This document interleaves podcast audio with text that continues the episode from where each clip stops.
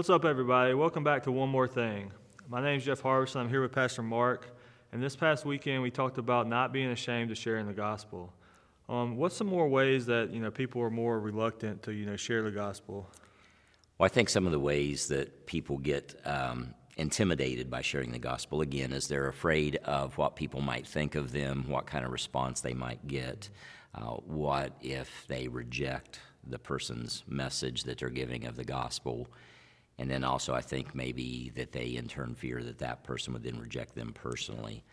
But we have to remember that when we're sharing the gospel, we are telling the message of Christ. And that's why the Apostle Paul said in Romans 1:16, "I'm not ashamed of the gospel of Christ, for it is the power of God unto salvation to all who believe." And that's what we have to remember, is as we talk about Christ, it's the power of His Holy Spirit that is working in people's lives and working through us, and we're imperfect people. I'm the first one to admit it when I preach on Sunday or when I'm talking. I know my flaws, God knows my flaws, and it's amazing to me, though, how God can work through someone as imperfect as me and take my imperfections and sometimes my flaws in my speech and those kind of things and still use it to get His message out. It might surprise you, some of the people that are famous, that they're not ashamed of their faith, but because of the way they're on TV, it's not always an appropriate time, of course, though they look for opportunities. But Deion Sanders, for those who are sports fans, he, I think, is the only athlete that has ever played both in the Super Bowl and the World Series, because he played, both sports for a while.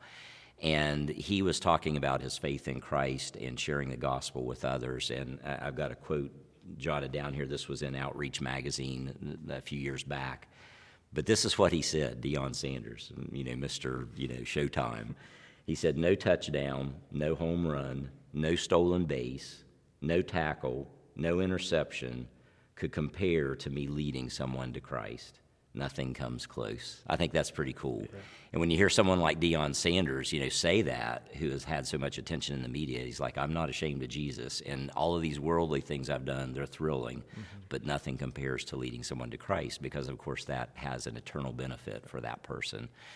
And one other thing that I didn't mention in the message that would help us maybe to think about having the confidence not in ourselves but in the gospel message is think of it when firefighters go to the scene of a fire. Now, the firefighters are the instruments that are delivering the agent that's going to put out the fire, but the firefighters themselves are not the agent that puts out the fire. It's the water. They are directing the water to the fire, and then the agent, so to speak, the water, is the one that's actually interacting with the fire to put it out. That might help us a little bit if we think of it in that way with the gospel. There's nothing in us that can bring satisfaction to a person's soul, but if they're hurting or they're seeking and God has prepared their heart, we're like those firefighters. We're going and we're sharing the gospel, and that's like putting the water on the fire of their the things that are struggling with, to give them peace in that way. So the gospel message is like that water that's applied to give them peace and satisfaction. Yeah, that's a really good example. Do you have any preview of what's coming up this Sunday? Yeah, actually, we're going to continue a little bit on this theme. The message title this Sunday is Show and Tell. Okay. And we're doing that for two reasons. One, because we're having our ministry fair immediately following both worship services, and the message is going to be a little shorter so that to give people more time to go out in our cafe and the surrounding rooms and understand about the many ministry opportunities in the church and then out in the community.